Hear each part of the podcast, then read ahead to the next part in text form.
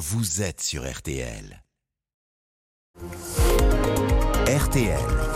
Les trois questions du petit matin. L'offensive terrestre israélienne n'a pas encore commencé à, l'heure où l'on parle, 6h14. Bonjour Cédric Mass. Bonjour. Vous êtes, euh, vous êtes historien militaire. Merci d'être avec nous euh, en direct sur RTL.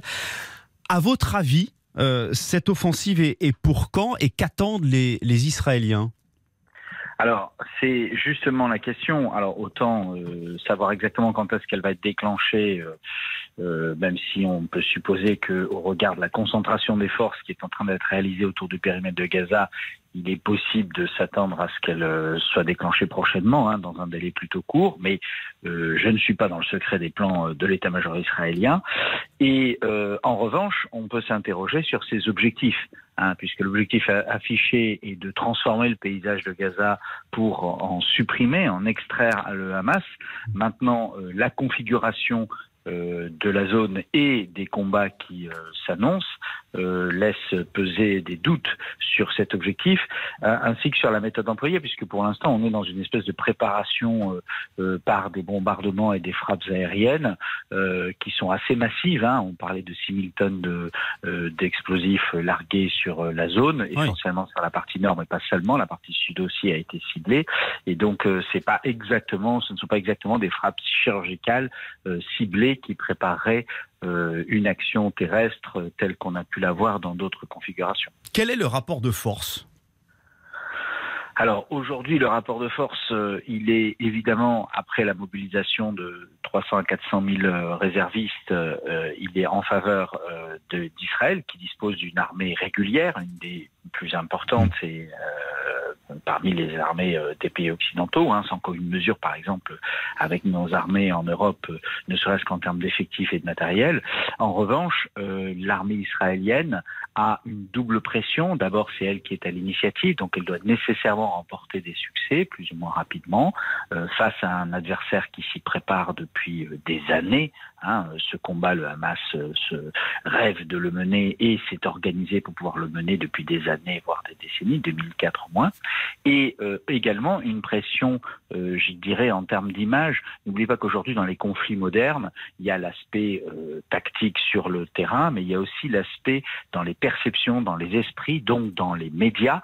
Et, et donc là aussi, il y a un certain nombre d'éléments qui laissent penser que l'armée d'Israël, comme les armées qui avaient lutté dans d'autres configurations urbaines, je pense à la bataille de Mossoul ou la deuxième bataille de Fallujah, même si la configuration était différente en ce qui concerne Fallujah, donc en 2004, hein, novembre à décembre 2004, et eh bien là, c'était l'armée américaine face aux insurgés euh, irakiens et aux djihadistes. Et donc, euh, ben, bien évidemment, il y avait une pression pour, un, ne pas subir trop de pertes, deux, ne pas commettre trop euh, d'infractions aux règles du droit de la guerre, et puis, mm. trois, remporter des succès qui soient aussi incontestables que possible, puisque la disproportion de force fait que chaque jour gagné en résistance pour le Hamas constituera en réalité un succès en termes d'image. Cédric Mass, le, Hamas vit euh, essentiellement sous terre dans des kilomètres de tunnels. Est-ce que ça complique la tâche des Israéliens? Et est-ce que ces Israéliens, ces militaires israéliens, ont les plans? Parce qu'on sait que c'est une des armées les, plus, les, mieux renseignées au monde. Oui, alors il y a des possibilités de scanner, mais euh, il y a aussi des possibilités, ces tunnels peuvent aussi euh, comporter des éléments qui empêchent euh, les, rayons de, de, scanner la Terre. Euh, en tout état de cause, je ne sais pas s'ils ont tous les plans, je ne pense pas. il faut comprendre que la guerre urbaine, puisque la zone de Gaza est quand même une zone qui est pas totalement, hein, mais en grande partie urbanisée. on a vu, hein, les immeubles sont très hauts, construits un peu partout. Donc la guerre urbaine est la pire des configurations pour combattre, puisque c'est un combat d'infanterie, c'est un combat où, qui va neutraliser, qui va égaliser les écarts de puissance entre les deux armées, hein, puisque les chars et, l'artillerie lourde ont plus de difficultés à déployer leur puissance par rapport à un terrain en race campagne, face à un ennemi en race campagne.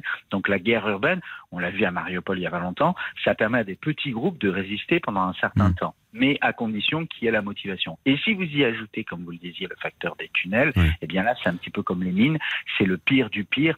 Sachez que pour descendre dans un tunnel euh, qui est piégé, pour aller le, euh, le neutraliser et donc euh, en prendre possession, c'est une, c'est une des configurations qui est la pire, hein, c'est le pire des cauchemars pour un fantassin, Mm. euh, quelle que soit d'ailleurs euh, la couleur de son uniforme. Songez que cette guerre des tunnels avait déjà été menée contre le Viet Cong par les Américains lors de la guerre du Vietnam. Et ça avait été un massacre. Mm. Ça avait été déjà très difficile euh, pour euh, les, les unités spécialisées euh, qui essayaient. On peut s'attendre aussi à ce que l'armée israélienne, qui s'est préparée elle aussi à devoir à un moment donné combattre le Hamas et ses tunnels qui sont bien connus, et développer par exemple des drones terrestres. Mais dans quelle mesure ils seront performants sous terre euh, Voilà, on- on- ch- chacune des armées va devoir faire preuve d'initiative, d'innovation et surtout de résilience face à une configuration, la guerre urbaine, qui est la pire des configurations des, que l'on connaisse aujourd'hui dans la guerre moderne. Merci beaucoup pour cet éclairage, Cédric Mass, historien militaire, donc pour cette offensive d'Israël euh, dans la bande de Gaza, offensive qui n'a pas encore commencé. Merci beaucoup, bonne journée.